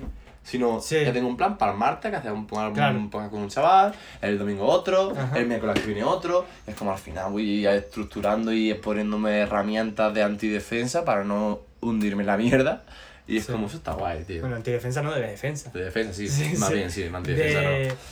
Sí, eh, la organización ante el caos. Sí. La organización es una manera de desrelativizar cosas y acercarlas más al verdadero eh, impacto que tiene. Sí. Yo, por ejemplo, lo que utilizo mucho de método de defensa ante la, ante la depresión o ante la ansiedad y tal, es escribir, tío. Yo desde ya años ya llevo eh, escribiendo en una libreta de cómo me siento, en plan, una libreta que so- solo, solo puedo leer yo. Sí. Eso es algo que tener muy en cuenta. Si tú tienes tu libreta diario, entre comillas, como quieras llamarlo, Tengo mi diario con contraseña. si tú no puedes dejar que esa persona pueda leerlo, ni, na- ni nadie pueda leerlo por el simple hecho de que si en el momento en el que alguien eso lo lee, ya no vas a poder expresarte tal y como lo sientes. Porque sabes que en cualquier momento alguien lo puede leer y vas a ver lo loco que está. Sí, sí, sí, sí. sí. Y es como, no mola, tío. Y Yo llevo tiempo escribiendo y me parece brutal porque además puedes ver el avance en tu vida. Sí. De leer una frase, una página que escribiste cuando estabas muy mal y leerla y decir, joder, pues he avanzado. He Eso, avanzado. esa sensación yo todavía no la he tenido. A mí todavía me hunde. Yo todavía no puedo leer lo que he escrito. Yo, Yo creo que dentro de unos años podré, pero creo que hará falta tiempo, ¿eh? Mira, yo hasta hace mm, cuatro o cinco semanas Sí. fue cuando me puse a releer la libreta. Después de mm, años escribiendo. Sí. Fue cuando dije, venga, va. Me, estaba muy mal ese día, me acuerdo que estaba fatal. Y me puse a leer digo, a ver si me ayuda un poco. Sí. Y me ayudó, tío, me ayudó porque me, hice- me di cuenta de que había pasado por etapas muy malas Ujú. y había salido para adelante. Y ya fue como, si he salido para adelante con eso que me pasó, ¿por qué no voy a poder salir para adelante ahora? Claro. O sea, al final es como... Eh, reforzamiento. sí, reforzamiento, al final sales para adelante de una manera o de otra. Sí, eh, estás más convencido. Sí, al final te convences tú solito. Te convences, te convences tu yo del pasado, es muy curioso. ¿eh? Sí, sí, sí. Yo me he escrito también cosas a mi yo del futuro, por si me lo leo una vez, me he escrito de... mi- para mí yo del futuro, pedazo de hijo de puta, no sé qué, tal, tal, Sí, tal. sí, y coño, también, eso te lo lees luego y te hace la gracia, te hace, Sí, te hace gracia. Sí, a lo mejor, no sé qué, eres tonto. Sí, yo, yo pongo mucho eso de... No te olvides. Tonto, eres tonto, no te olvides. Aprende a decir que no, gilipollas. Exactamente. Todas esas cositas para remarcadas, tío. Y ya está, tío, ya creo que vamos a dejarlo por aquí. Creo que ha quedado. Vale, vale, Creo que, creo, creo que ha quedado un podcast impresionante. Me ha flipado. Que era la de salud mental, pero nunca pensé que íbamos a hablar tan bien de la salud mental. sí. Además, vaya vocabulario hemos utilizado, eh. Me ha Bueno. flipado. bueno, bueno. O sea, está, está de puta madre, tío. Yo creo que también un poco es un miedo a equivocarte. El Sí. intentar ser lo más preciso posible. Si yo no me ves, o sea, la gente que me conoce me acusa del podcast y me dice, hostia, ¿eres tú? Sí. Porque soy una persona que habla muy rápido, no vocaliza mucho, y sin embargo, cuando hago un podcast, es como mi mente hace. Claro. Cambia, es chip. otro mood. Sí, es otro mood totalmente. Me mola un montón, la verdad. Guay, guay. Pues bueno, chicos, espero que os haya gustado. Ya sabéis, una horita y veinte, como la gran mayoría de los podcasts, lo que hay, chicos. El que lo quiera escuchar, que lo escuche, y el que no, no, tío. Sin más dilación, chicos, me despido. Aquí sí me despido yo. Un placer de verdad estar aquí. Y nada, chicos, que seáis buenos y. No fumáis tantos porros. Eso, no fuméis por Algunos sí, pero no fumáis tantos. Eso, y no droguéis con mucho exceso, siempre lo digo. Y venga, y que os dé mucho por culo. Hasta luego. Cuidado. Pipas al solecito.